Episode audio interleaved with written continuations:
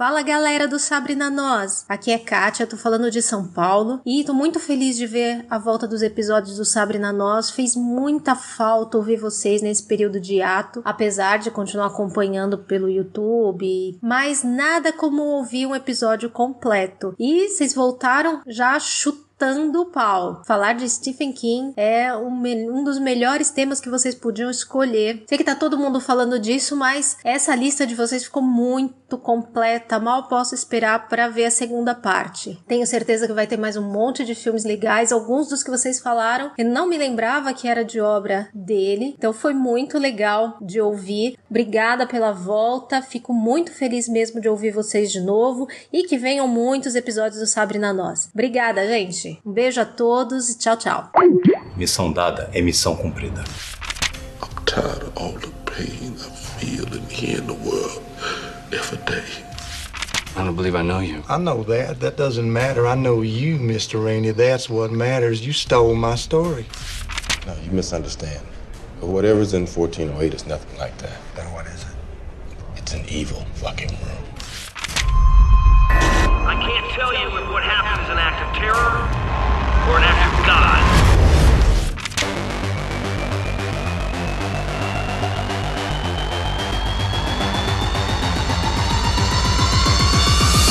Guerreiros em guarda. Eu sou Thaís Freitas. Eu sou Rafael Mota. Eu sou Fábio Moreira. E eu sou Marcos Moreira. E esse é o Sábio na Nós Podcast.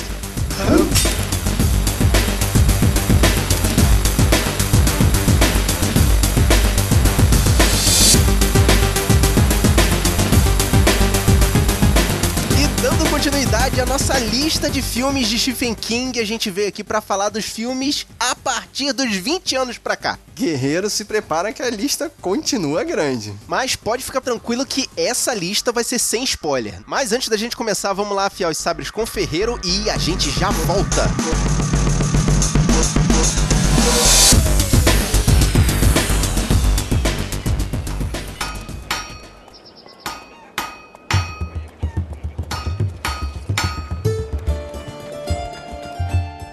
Começando o nosso afiano com uma mensagem especial, porque o dia do podcast tá chegando aí. Sim, guerreiros. Nós gravamos podcasts espalhados pela podosfera. Onde será que fomos parar? Pois é, aguarde e confie que no dia 21 vai sair um conteúdo super especial aí e você vai escutar e a gente vai explicar tudo direitinho no seu momento. Portanto, se prepara que no dia do podcast a gente também vai participar. E guerreiro, guerreira, gostaram de escutar a vozinha da Kátia Barga? Se você quiser aparecer no início do nosso podcast, faça como ela. Manda sua mensagem lá pro WhatsApp no 2199-569-0065. Pra você que tá fora do Brasil, é mais 55 21 995690065. E você pode também mandar essa mensagem pro nosso e-mail, o sabrenanois, arroba sabrenanois.com.br ou pelo Telegram, se você quiser falar com a gente em tempo real, deixar sua mensagem, é só entrar no telegram.me barra sabrenanois ou se você preferir, guerreiro, a gente tá por toda a internet, todas as redes sociais, é só procurar Sabrina Nós que você vai encontrar a gente. E se você tá escutando esse episódio pelo seu computador, você sabe que pode ter transmissões nos seus dispositivos, no seu celular. É só assinar o feed que a gente deixa lá no post ou procurar o Sabrina Nós no seu agregador favorito, seja ele iOS ou Android. E a gente também fica feliz se você deixar um comentário no post desse podcast. É só entrar no nosso site, o sabrinanois.com.br e você vê lá qual é o post desse episódio, clica e deixa a sua palavra. E voltamos para o Stephen King parte 2. Se prepara. Você está ouvindo Sabre na Nós.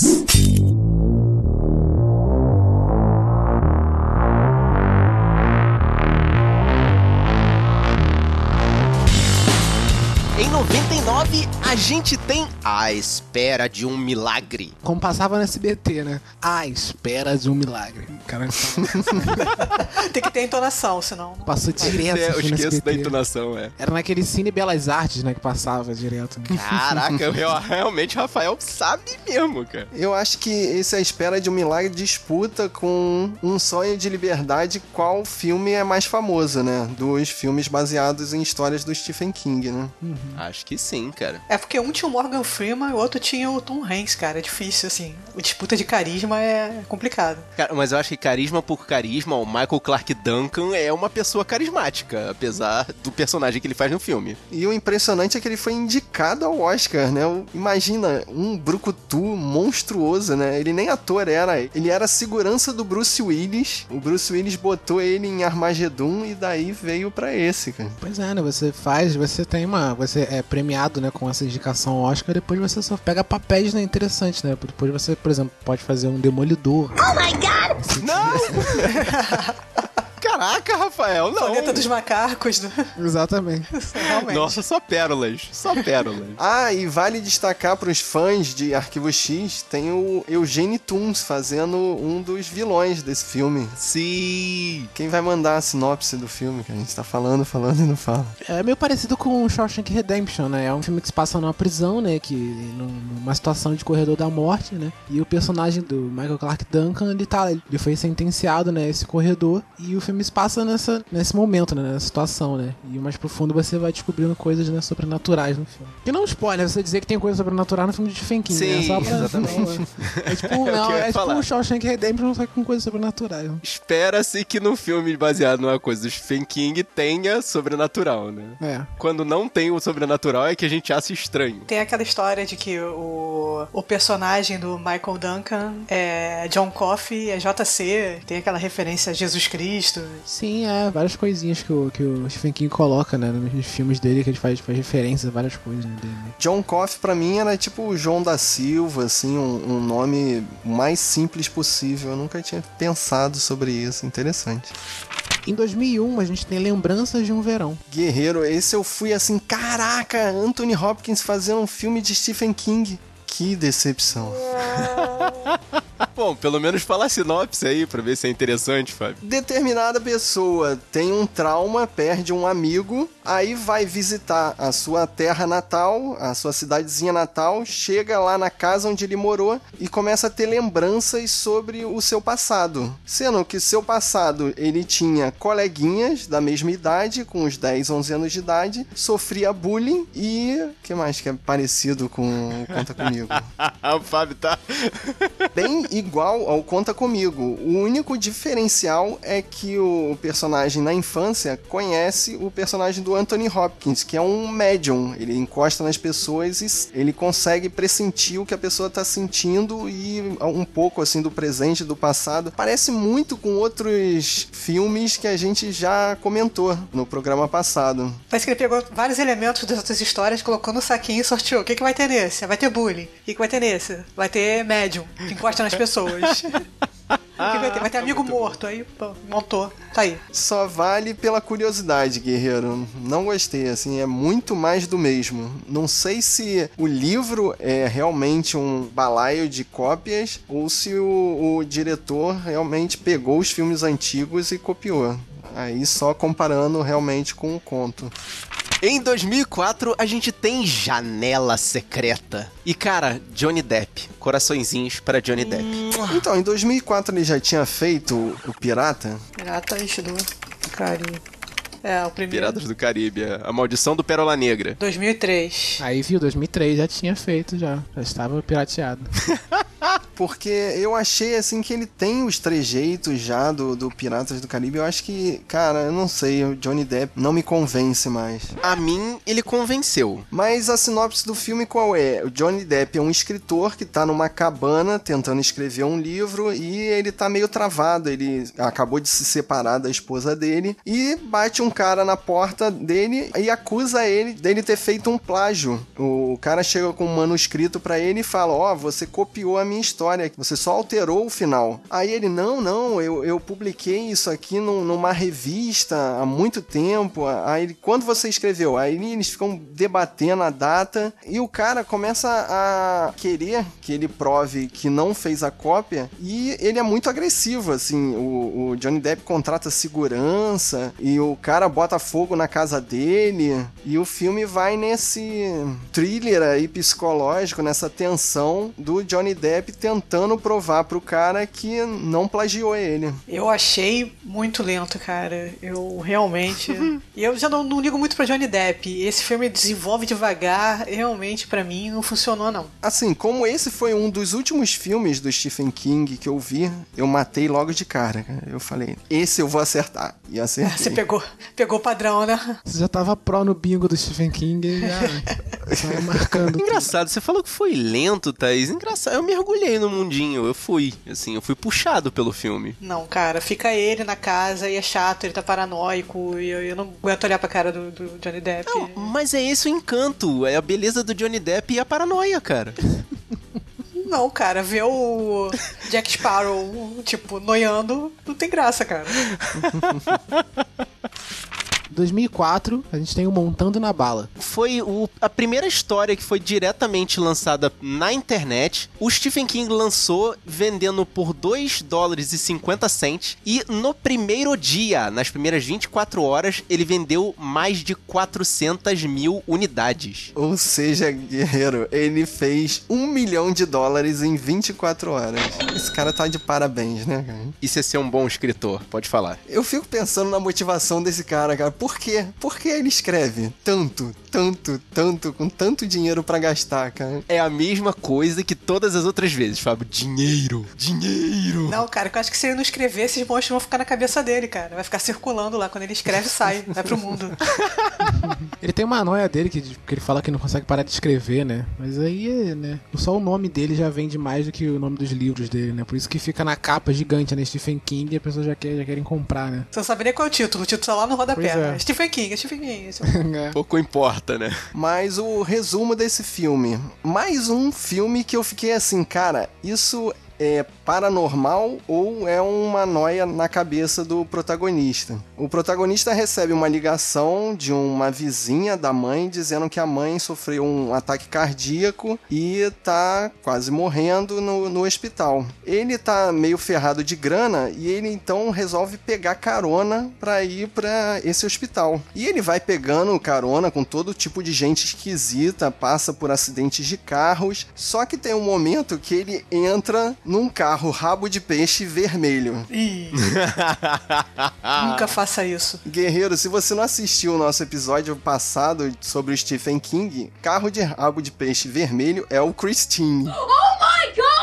É uma referência do carro demoníaco. Tudo pra dar certo, né? Dentro do carro tem um mensageiro da morte que fica falando pra ele: "Aí, você vai ter que decidir, eu vou levar você ou sua mãe". Caraca! E o filme desenrola por aí. Gostei.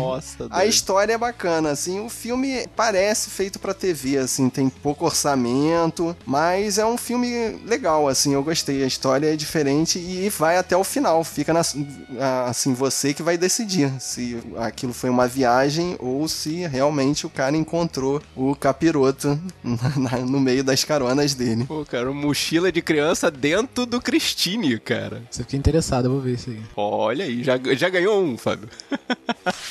Em 2007, 1408. Esse filme, assim, pra começo de conversa, ele é a primeira parceria do ator John Cusack com o Samuel L. Motherfucking Jackson. Sim, a gente vai ver que mais pra frente eles fazem um outro filme juntos. E eu sei que é meio spoiler, mas é porque vale você explorar essas terras infinitas aí da internet, guerreiro, que existem duas versões desse filme, propositalmente. Como assim? Eles mudam o final? Exato, ele tem dois finais, pelo menos. Eu encontrei dois. Mas vamos lá, vamos pra sinopse primeiro. O John Cusack faz o papel de um daqueles caras que fica fazendo. Ele passa as noites em quartos de hotel que dizem que são assombrados. Então ele vai lá e visita o local pra poder escrever para uma revista que faz avaliação que, ó, fala sobre sobrenatural e fala sobre locais que podem mexer com o sobrenatural. Até que ele recebe uma carta, na verdade um, um postal, mas de um hotel e atrás desse postal tá escrito: "Não fique no quarto 1408". Deixa eu adivinhar, é pra lá que ele vai. Onde eles ficam, exatamente. Obviamente, ele vai pra lá e escuta muitos causos, né, dos funcionários do hotel dizendo que esse quarto é o quarto do capiroto. Então, a partir daí, ele vai se desafiar a passar a noite no quarto 1408, cara. E é, é uma das noites mais doidas que eu já vi na história do cinema. É, é um filme de terror bom, cara. Eu gostei. Ele é bem chutinho, assim. Ele é legal. Realmente é um filme que vale a pena ser visto. Você vê, se tem o selo de aprovação da Thaís, uau! Guerreiro, guerreiro, tem que assistir. Nem tanto, gente, nem tanto. Pode ser simplesmente tosco, e eu tô falando porque é tosco. Mas não é, não. não, não. Esse filme é maneiro. Em 2007, a gente tem O Nevoeiro. Esse eu acho que é um dos filmes mais quebra-cabeça do Stephen King. Esse eu fiquei assim, cara. Ele misturou brilhantemente religião com ETs. Como assim? É uma cidade, né? É uma cidade é, bem que parece que ser do interior, né? Bem aquelas cidades típicas né, dos filmes do Stephen King, né? É, Castle Rock. É. Começa a surgir um nevoeiro. E dentro do nevoeiro as pessoas não sabem o que, que- o que, que se passa dentro do nevoeiro, né? E rola de todas as pessoas, né? A maioria de várias pessoas, né, da cidade, elas ficam, elas se prendem, né, dentro de um supermercado, né? E a maior parte do filme é isso, né? As pessoas dentro do supermercado discutindo, né? E você não, e não, a gente não sabe o que, que tem lá fora, né? O que tá acontecendo lá fora, no nevoeiro. Aí o Fábio falou sobre religião, né? Porque o filme ele, ele foca bastante nisso, né? No que as pessoas acreditam, né? No que tá acontecendo lá fora, né? Assim, o que eu entendi é que quando o bicho pega, as pessoas se apegam à religião. Porque tem um personagem lá que ele primeiro é totalmente cético, aí conforme as coisas vão acontecendo, ele entra no culto da senhora lá que é mais religiosa. Até porque na hora que o bicho pega, eu duvido que alguém não solte o meu Deus do céu me salva na hora do desespero, né? É, pois é. Eu lembro que me, me lembrou um pouco a dinâmica de filme de zumbi, né? Porque eles ficam meio aquartelados no, no supermercado e quem vai sair, quem vai pedir ajuda, vai, não vai, fica aqui, espera alguém chegar. Além de ter uma dinâmica de filme de zumbi, ele tem um elenco de um seriado de zumbi, né? Que tem metade do pessoal do Walking Dead dentro do. Sim, tem os quatro atores do Walking Dead ali que eu contei, pelo menos, né? E olha que eu não sou muito fã do Walking Dead. Poderia perfeitamente então ser uma temporada do Walking Dead, né? Mas, guerreiro, o interessante é que no final, se você for crente, é bonitinho. Se você for cético, é horrível. Não, que bonitinho. É ruim de qualquer jeito. É, É ruim de qualquer jeito. É tipo, é um filme que é um filme que tá em todas as listas de plot twist, assim, né? Se você for ver lista de filmes com um final é, que você não espera, você não tá esperando que vai acontecer, ele tá lá, entendeu? Eu não achei um plot twist tão assim, assim, é. A quebra de expectativa. Tá, é um plot twist maneiro. É, uma, é exatamente, é uma quebra de, mais uma quebra de expectativa, assim, do que um plot twist na, na mesma história do filme, assim. Mas ah, vão assistir, que é um filme bem, bem maneiro, bem interessante. Você não assistiu ainda, né? Porque é um filme bem famoso, né? E agora tem uma série também, né? É, fez, Netflix fez a série. É isso que eu ia falar, do seriado. Tem no Netflix, né? Quem assistiu? Quem assistiu? Ninguém. Eu não tô vendo, não. Eu não tô vendo Por causa do final. Então, Guerreiro, você que assistiu esse seriado, vem cá, deixa a sua palavra, me dá as suas impressões dele, vai. 2009 a gente tem Sede de Vingança. Guerreiro, passe longe desse filme, cara.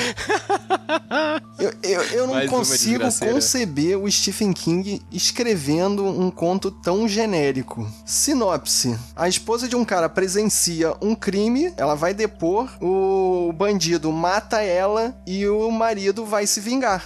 Fim. Quantos filmes vocês já viram com essa. Vários premissa? filmes. Parece um filme de Nossa, tela zilhões. quente. Steven Seagal, tô perguntando com o Steven Seagal ou com o Van Damme? Depende. Os números são diferentes, Ah. variam aí. Tem do Charlie Bronson também, uma penca deles, né? Esse é mais, mais, velho, é mais old school, isso aí. Dispensável, guerreiro. Dispensável. Totalmente. Em 2013, a gente tem o seriado Sob a Redoma. É Sob a Redoma? É, É, é, é sobre a redoma. sobre a redoma. Em Portugal, com certeza, deve ter um nome bem escroto, mas eu não sei qual é. Porque vale dizer que na, na, na Rede Globo foi Under the Dome, prisão invisível. É, isso é escroto bastante. Hein, mas explica aí, Thaís. É tipo o filme dos Simpsons? Exatamente, o filme dos Simpsons chupou metade do, do plot do Sobre a Redoma. Porque a história do seriado é uma cidade pequena e tem umas pessoas que estão passando ali no meio da cidade na hora, desavisados, mas aí cai uma redoma, cria-se uma redoma do nada, impenetrável, nem bomba nuclear consegue quebrar. E tipo, eles não sabem nada do que tá acontecendo, as pessoas de, de fora não conseguem se comunicar com ele, eles vêm porque é transparente, as pessoas estão lá. Mas só que assim, tem um problema, é que na cidade, além dos recursos ficarem limitados, é uma cidade pequena, tipo, todos os bombeiros da cidade estavam no desfile numa outra cidade. Tipo, eles não tem bombeiro. O xerife também não tá lá. Tipo, Triste. Então, eles têm que improvisar tudo. E algumas pessoas acabam assumindo um papel de liderança dentro da cidade. Tem um cara que é um ex-marine, que por acaso é um ex-marine, que é o herói típico. que acaba surgindo. Aí tem o vilãozinho, que é um, um vereador, porque assim, tipo, o prefeito não tá, não tá ninguém, e chega a pegar todos os, os degraus. Tipo, o último é um vereador, que é o único que tava na cidade naquele dia. E ele é o líder da cidade, é um cara mó babaca. Assim, Nossa. a história do o livro, pelas matérias que eu li, ele é bem mais dark, assim, do que o seriado. O seriado é mais, mais light, as pessoas A são. coisa mais dark mais legais. seriada é que divide uma vaca no meio quando a redoma chega. É, basicamente isso aí. Pô, os Simpsons foi mais dark, cara, que uma pessoa foi partida ao meio na hora que o domo caiu no filme. Mas assim, ele começa com um mistério meio Lost, uma coisa assim, você não sabe o que tá acontecendo, você não sabe se é uma parada sobrenatural de espíritos do capiroto, ou se é uma parada extraterrestre, ou é uma experiência do governo, você não sabe. Só que aí vai chegando, tipo, são três temporadas. É duas temporadas sem saber, e tipo, a última temporada vira uma ficção científica farofona, bem tosca, mas é legal, é divertido. Eu parei de ver na- no início da segunda temporada, que eu achei que tava me enrolando demais e que ia me enrolar até o final. Pra- Ia me enrolar de propósito, só pra poder, pra eu poder me segurar até a terceira temporada. Não, começa na terceira já explicando tudo. Na terceira você já sabe praticamente tudo já. Logo no começo, eles já te entregam tudo. Na, na terceira temporada eles fazem um buraco que passa por baixo da redoma e eles finalmente conseguem sair. Não, não vou dar, não vou dar, que já, não vou dar spoilers. O começo da ok. segunda. O começo, começo da segunda isso acontece, é. Ou alguém segue o fluxo do rio e, e desce rio abaixo, né? E pronto, é. Não, não, calma aí. Quando eles, não, quando eles matam. Isso, não sei se é spoiler, mas esse seriado é horrível. Quando eles matam a policial. No começo, não, no primeiro episódio da segunda temporada, uma, uma personagem importante pra caramba, né? É, Que é, tem é, um, tem isso. um- tem um papel importante na primeira temporada inteira. Aí começa a segunda temporada e ela morre da forma mais ridícula possível. Foi, no é começo, no primeiro episódio, no primeiro episódio da segunda temporada. Por que, que deixaram pra matar ela no primeiro episódio da segunda temporada? Na primeira temporada, na primeira e na segunda, assim, metade da segunda, eles matam praticamente um personagem importante por episódio. Eles vão matando. Caramba, é Game of Thrones É, isso? chega um momento que eu acho que os roteiristas, alguém percebe que, tipo, como é limitada a quantidade de personagens, tá todo mundo preso na redoma, eles têm que parar um momento, ou então inventar gente nova, tipo, tirar do nada. Aí o que, que eles fazem?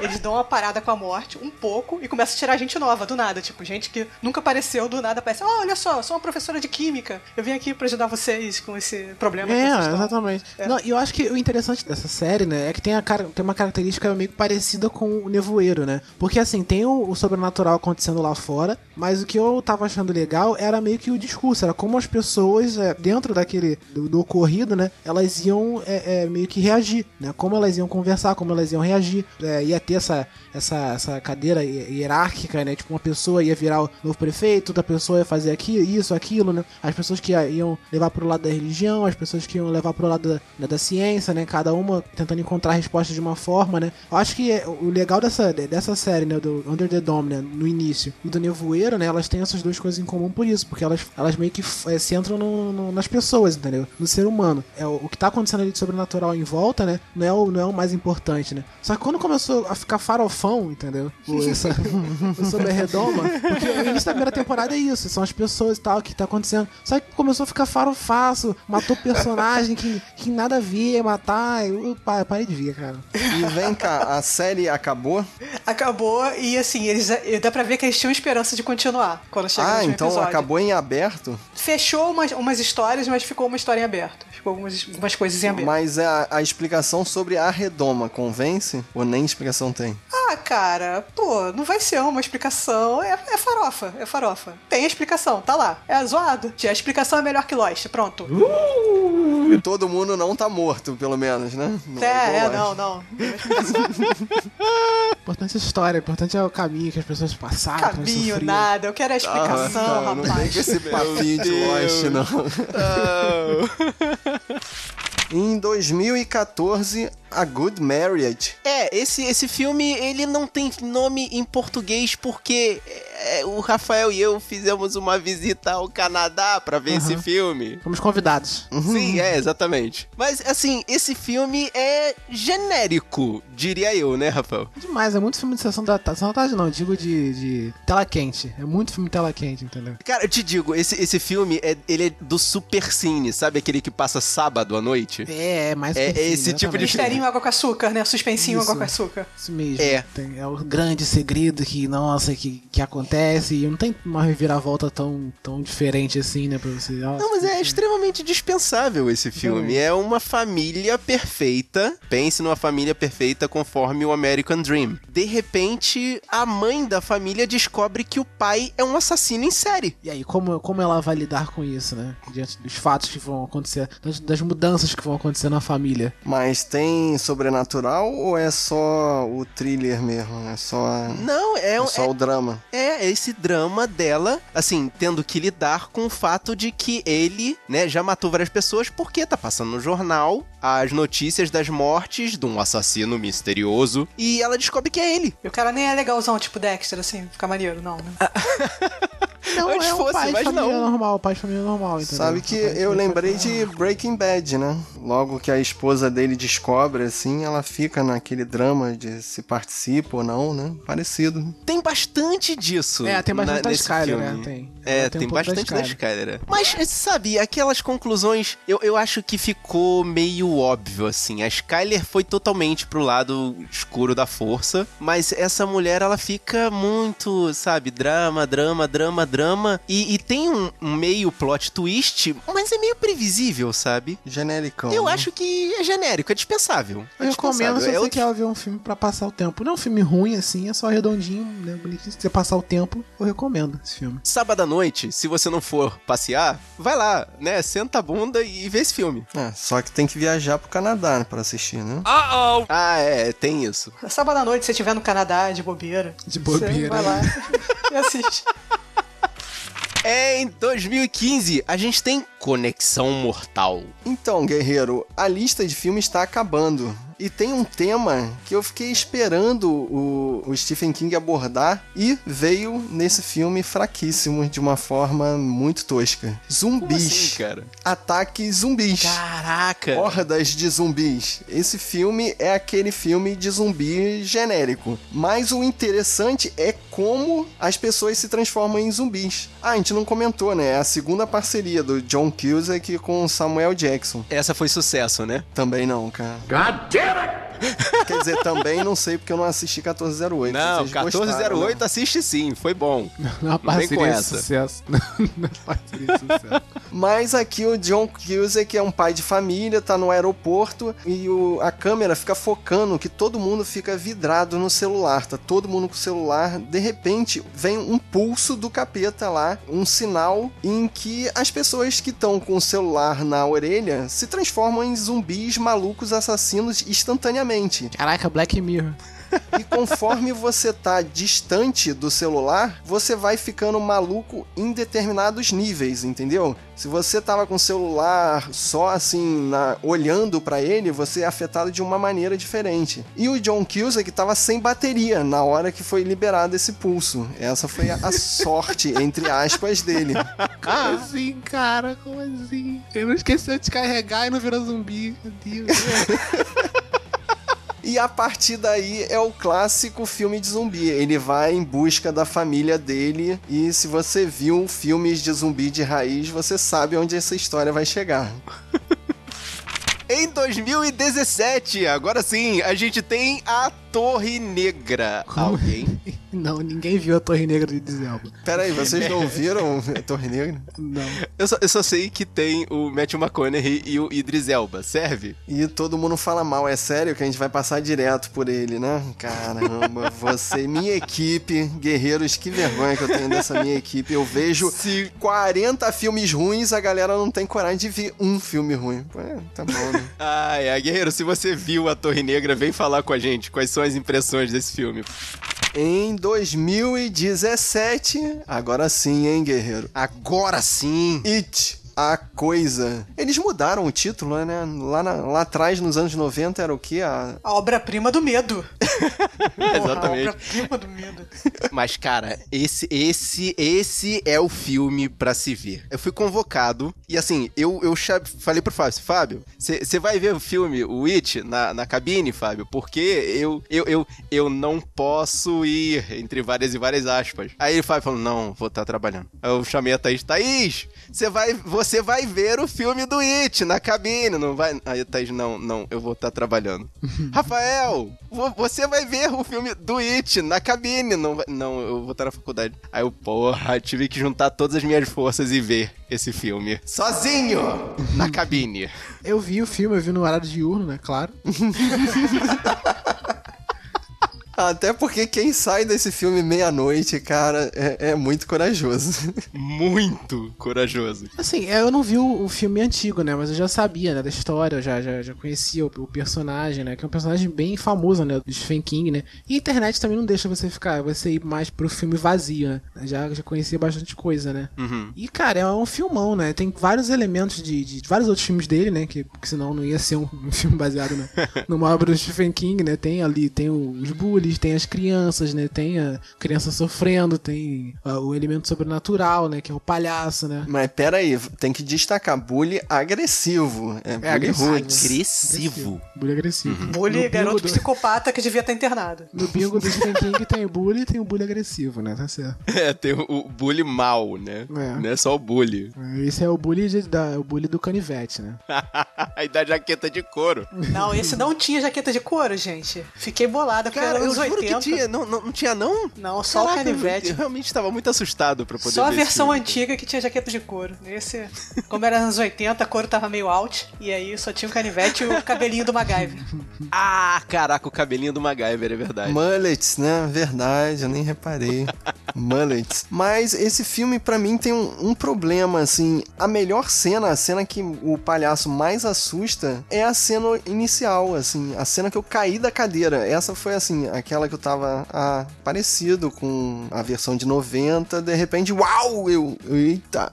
Aí- mas aí, daí dessa cena pra frente, o filme meio que, sei lá, não, não, não chega nessa cena, né? Não dá aquele susto, aquele baque. Que isso, cara? Tem muita cena boa ali. É, no primeiro filme também, pra mim, essa foi a cena que mais assustou também. Isso aí. Será isso aí que foi é isso? igual. Então, é, é É. da história, que é, é a apresentação do Pennywise é a melhor parte. É, é porque, assim, nas outras, os meninos ainda tentam ter uma chance de luta, eles ainda tentam lutar, ainda tentam fazer alguma coisa pra se salvar. Naquele, assim, você não sabe, você entra cru, você, você já sabe, né? Mas você tá introduzindo e, e o personagem também não sabe o que fazer, ele tá desarmado, né? Ele não sabe que é uma ameaça. É, será que é porque também o garoto é mais novo do que o grupo das crianças, né? É, É. o irmão mais novo do, da galera lá do, do grupo dos perdedores, né? É, e ele não sabe que, que aquele palhaço é uma ameaça. Nos outros não, o negócio é bem. Já chega já rasgando, já entra dentro do carrinho e o pessoal já sai correndo, sai gritando, mas.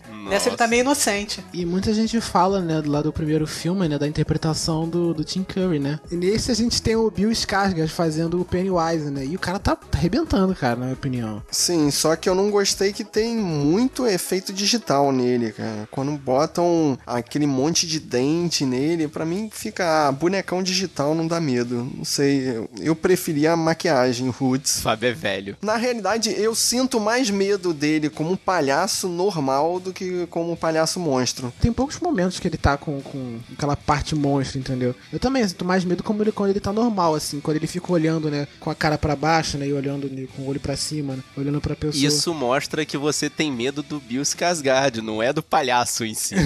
Ou você tem medo da de palhaços. interpretação dele, né, de palhaço. né? Ou isso, é. É. Aham. Mas ali quando ele tá de palhaço é só maquiagem, cara. Aquela, e aquela maquiagem ali, pô, muito bem feita, né, cara? Tem Nota 10, cara. é, a roupa e tal do, do Pennywise, né? E a molecada, vocês gostaram do, do Will, do Stranger Things, né? Piadista. Eu acho que ele dá, ele dá uma dose, assim, ele deu um, um, um plá de momentos de cenas cômicas, sabe? Na, no, no filme, que eu acho que ajudou a aliviar, deixar a coisa mais fluida. Assim, o que eu gostei é que eles introduzem todas as crianças de uma, praticamente ao mesmo tempo, que no outro filme não é, vai entrando aos poucos. Sem ficar aquela coisa de flashback, ficou mais didático e fica o filme mais fluido, fica menos pesado, entendeu? A história corre melhor. Ah. Acho que ele não, não perde tempo. Quando ele mostra as crianças, ele já mostra as crianças e já com coisa que tem a ver com o filme, entendeu? Acho que já vai meio que juntando as- elas pelo, né, pela casa, né? Como tem que acontecer mesmo, né? E, Uhum. e junta elas no, no, no motivo em comum, né? Que é o palhaço, né? Não tem uma. Eles não perdem muito tempo, né? Do filme, né? E o filme também é, é grande, né? Não é um filme pequeno, não. Né? É bem longo. Ele tem, tipo, ele tem umas duas, né? um- Duas horas e 15. É, pois é. né? É, filme Ele de terror é coisa pra cacete. Não, apesar de que tinha história pra contar ali, né? Assim, o eu acho que o desenvolvimento da história não foi tão ruim. Eu acho mais, como eu falei lá no vídeo, que já, já tá lá no YouTube, você que acompanha a gente pelo YouTube, por favor, não deixe de prestigiar a gente lá. O filme tem umas cenas de tensão, só que parece que esticam demais a cena. Você sente ela começar a pesar. Sim, mas embora o filme seja longo, eu achei que tem pouca explicação. E eu vi muita gente reclamando disso na internet, que durante a história não explicam o que, que é o palhaço e tal. Eu acho que a galera não assistiu muitos filmes do Stephen King, né? Porque. É, eu, eu gostei, eu já gostei disso, de não ter tanta explicação assim, entendeu? E terror não é pra ser explicado, gente. Terror é pra ser Exatamente. sentido. É isso aí. Você É tem isso, não entendeu? precisa saber. Tem um palhaço lá, você vai perguntar, parar. Oi, palhaço, o que, que você é? Você é um ET? Você é o capiroto, palhaço? Exato. Não, você corre, cara. entender o básico, você tem que entender o básico, né? E o básico ele te mostra, né? Que é um palhaço que funciona né, com medo, né? Só isso, eles só tem que explicar o básico, né? E depois mostrar como, né? Como, como é que eles vão vencer o palhaço, né? Tentar vencer o palhaço. Não sei, vê o filme aí, você vai ver, vai ver. Ah, e uma coisa que eu só percebi depois, na, lendo críticas, vendo os vídeos. Vocês perceberam a homenagem da garotinha à garota de Rosa Choque? Ah, tem uma hora que, o- que o moleque fala, né? Chama ela de. de De Molly, né? Molly Ringo. é, de Molly Wingward, isso aí. Cara, eu não, lembrei dela, da atriz, né? Realmente, depois Só eu comparando. que ri na sala de cinema, assim, eu fiquei, caraca, gente, tu é que tô tão velho assim, ou só eu que vi, né? Porque mesmo assim, não é, não é do meu tempo esse filme, né? Não. Pois é. Rafael, você foi o velhão da sala, hein? Só você É, pegou foi o velhão da referência. Então, galera, se vocês querem um resumo, uma sinopse, você vai lá no vídeo do Marcos, que a gente tá fazendo uma experiência multimídia aqui nesse programa. Então vocês vão lá no YouTube, no canal do Sabrina Nós, e ver o vídeo do Marcos sobre o It. Ou se quiser, você entra aqui no post e tem um link pro vídeo. Pode deixar. Mas, Guerreiro, se você tá na dúvida de todos esses filmes que a gente viu, esse aí é o, é o de produção melhor e eu desconfio que é o que mais arrecadou dinheiro, né? Porque ele bateu recordes da época, né? Ele foi lançado agora em setembro e como ele é um filme lá nos Estados Unidos R, né? Rated R. Ele só perdeu pro Deadpool. Então, Caraca! sim, ele é- foi um dos filmes de terror que mais arrecadou. Ele tá indo muito bem. Com essa arrecadação, você já sabe que não tem como dar ruim, né, guerreiro? Vai lá, assiste esse filme e depois vem falar com a gente. Aproveita e diz qual que você gostou mais. Você gostou mais do primeira versão? É, tem louco pra tudo. É verdade. Nem eu que sou nostálgico aguento assistir essa versão de 90, cara. Cara, se os atores de 90 não tivessem atuado tão mal, eu gostaria mais pelo Tosco, cara, por causa do Tim Curry, mas eles atuam muito mal, aí perdeu aí. Thaís e o Tosco, né, cara?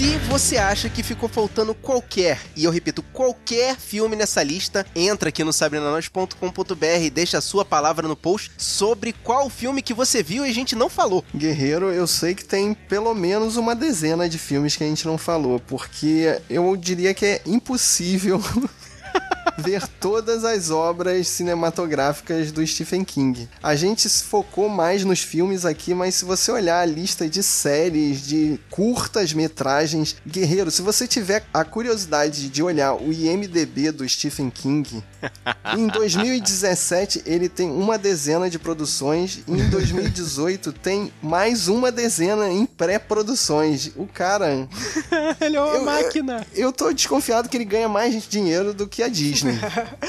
Vão fazer o parque temático Stephen Wald. E você gostou desse podcast? Mostra pros seus amigos. Mostra pra aquele seu amigo que já bingou no bingo do Stephen King. Congratulations! Mostra pra aquele seu amigo que para o palhaço demônio na rua e pergunta se ele veio do espaço, se veio do inferno. Mostra pro seu amigo que depois de sair da sala do cinema de alguns desses filmes, teve que passar no banheiro. Eca, que nojo! Mostra pra aquele seu amigo que sempre quis ter um carro rabo de peixe vermelho. Você é o bichão mesmo, hein, doido? O importante é espalhar a palavra dos guerreiros da nós.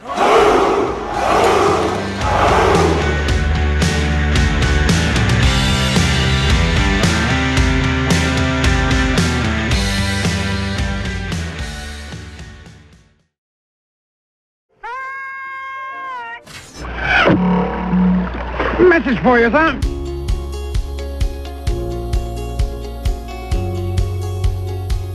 Muito obrigado, James, e vamos para as mensagens que os guerreiros deixaram pra gente.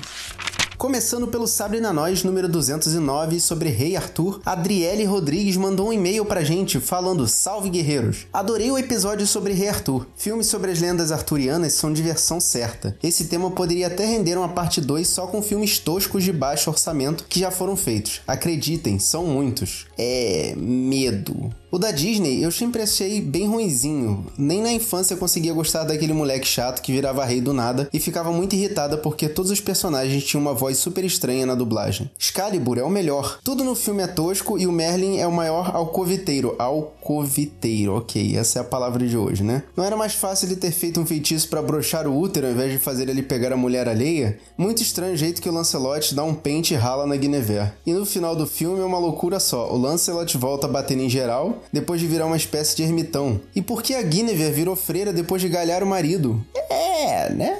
O primeiro cavaleiro é o mais novelão mesmo. O Arthur chama o Lancelot para virar cavaleiro do nada, só porque ganhou os jogos do Faustão. É, mas é assim que você ganha a cadeira na tábua redonda, ué. Mas confesso que tenho um carinho especial por esse filme porque rendeu minha frase favorita do cinema. Quando o Cavaleiro do Mal vai lá confrontar o Arthur e ele diz na maior imponência: Ou nossa vontade de sermos bons e justos é boa e justa para toda a humanidade, ou somos apenas uma tribo de ladrões. O que para mim serve bem de resposta aos reaças que querem uma sociedade segura matando qualquer um que pisa fora da faixa. Se me permitem um adendo político. Tá tranquilo, Driel, não tem estresse não. O do Clive Owen é o mais chatinho. O Arthur foi inimigo do povo bretão a vida toda e do nada eles o aceitam como líder. Não faz sentido. Só gostei da parte que tanto os cavaleiros quanto os outros bárbaros mandam emparedar o pessoal da igreja que estava torturando os pobres nativos na tentativa de catequizar os povos da região. Ainda não vi a nova versão, mas não me animei nem com as primeiras notícias sobre o filme. O fracasso de público e crítica só me confirmou a tosqueira que imaginava. Para finalizar, gostaria de fazer um apelo à participação da Thaís Freitas em todos os episódios. Gosto de todos os guerreiros, mas a Thaís é a mais zoeira. Olha aí, Thaís. Sempre dá aquele toque especial, ainda mais porque sempre diz as coisas que eu mesma sempre penso. Olha que legal. Valeu, Driele, obrigado pelo seu e-mail. E no mesmo podcast, o Paulo Roberto Galhac deixou um comentário lá pra gente no post dizendo: Não existiam tribos mongóis nessa época com seus knatos. Os mongóis, como conhecemos em figurino, são do século XII. Não é cavaleiro mongol, e sim samartiano, ou precisamente um cita. Não é só o Tristão, tirando o rei ou o general Arthur. Todos os outros são do leste europeu, como os sármatas. E aí ele bota uma foto da armadura sarmatiana lá na, no post para poder mostrar pra gente o exemplo. E aí ele continua: Esse é o pior filme do Antoine Fuqua, Dia de Treinamento. Não só em atuações como de roteiro, trilha sonora e tentativa de criar uma história falsa em vários aspectos. E ainda tem a ousadia de dizerem que é a versão real ou factual do lendário Arthur. Quando não se apoiaram em nenhum documento da época, apenas vagos dados recém-descobertos e criados do nada para um roteiro bem meia-boca. É,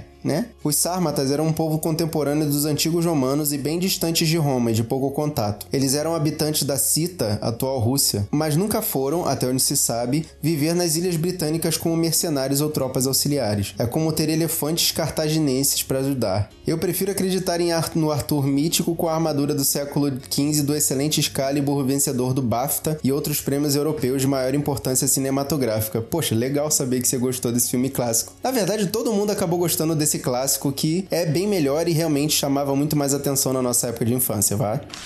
No Sabre na Nós número 210 de Mulher Maravilha, o Raul Mendonça Siqueira mandou o seu Só eu achei a Gal Gadot perfeita pro papel desde o começo? Ela tem cara de grega, o narizinho esculpido em Carrara não nega, e ela tem uma presença muito forte. E por falar em força, vocês não sabem como eu fico irritado quando as pessoas reclamam do porte físico da Gal. E o pior de tudo, meninas reclamando que ela não tem corpão. A ditadura do silicone whey protein está tão foda assim? É complicado, né, Raul? Porque a galera que tá reclamando desse tipo físico da Mulher Maravilha é a galera que via a Mulher Maravilha desenhada lá nos anos 90. Então, é, mas você tem razão de estar tá reclamando. Não é questão do corpo, não precisa ter corpo, precisa ter é a atitude de uma semideusa. E nesse, nesse ponto eu concordo com você. Quanto ao filme, achei muito foda, está muito bom mesmo. O Ares barra Lupin não me incomodou, eu comprei o barulho dele. Só não gostei muito do CGI dele e a luta deixou muito a desejar, deixou a peteca das lutas anteriores cair. Mas o resultado final ficou tão bom que eu consegui relevar esses dois detalhes facilmente. Parabéns pelo cast e que a Tata Finesse Finoto e a Ira fucking Croft voltem mais vezes. Hashtag Mulher Maravilhinda. Valeu, obrigado, Raul. Ó, e a Ira Croft ainda deixa uma resposta, ó, valeu pelo fucking. E sim, esse filme é muito foda desde roteiro, produção, atriz, diretora e todo o seu contexto. Valeu, Ira, obrigado também pelo seu comentário. No Sabre na Nós 211 de Um Dia de Fúria, o Richard Moreira deixou a palavra lá no Facebook, ó. Ele falou o seguinte: esqueceram, ou talvez não é tão importante assim, eles certamente tiveram papéis de maior destaque em outros filmes. O Michael Douglas teve um papel na Sombra e a Escuridão, ao lado de Val Kilmer, e o Robert Duval trabalhou no primeiro filme do George Lucas, THX 1138. É, eu vi esse filme THX 1138, Richard, e é, é, né?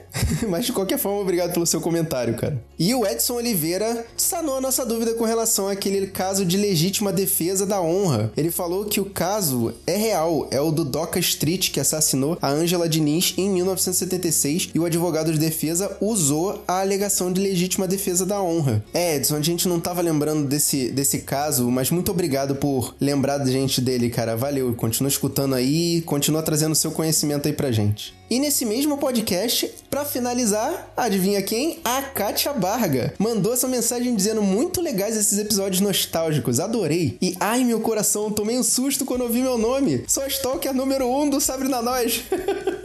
é, aparentemente sim, Kátia, mas a gente adora você perseguir a gente. Eu devo ter visto esse filme uma vez só e provavelmente criança, sem prestar muita atenção. Ainda bem. Então, não me lembro de quase nada. Eu evito rever filmes antigos porque tenho certeza de que quase todos a decepção vai ser grande. É, a gente já teve grandes decepções vendo filmes antigos, Kátia, com certeza. Continuando, a gente tinha muito filme gravado na infância e na adolescência, então os favoritos eram vistos na casa de 10, 20 vezes. Então, eu lembro bem do tipo trilogia Star Wars, que eu vi acima de 20 vezes, nossa. De Volta pro Futuro, O Enigma da Pirâmide, Labirinto, Curtindo a Vida Doidado, etc. Ouvi que vai ter um remake de Sem Licença para Dirigir, de repente vale comentar. Tinha muito absurdo também, caraca, eu nem sabia que ia ter esse remake. Valeu pelo heads up, Kátia. Vou dar uma olhada nisso. Simplesmente morri de rir com a gentrificação da Thaís, aliás. Tava com saudade de ouvi-la. Aí, ó, Thaís, de novo.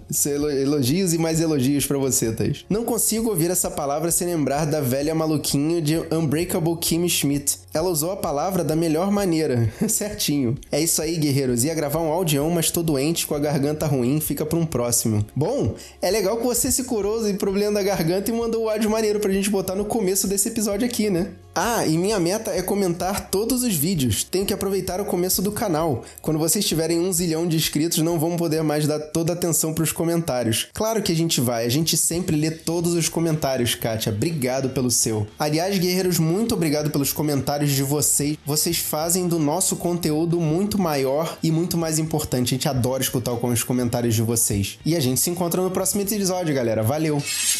Eu sou Fábio Moreira. Eu sou Thaís Freitas. Eu sou Rafael Mota. E eu sou Marcos Moreira. E esse foi o Sabre na Nós Podcast. Hum.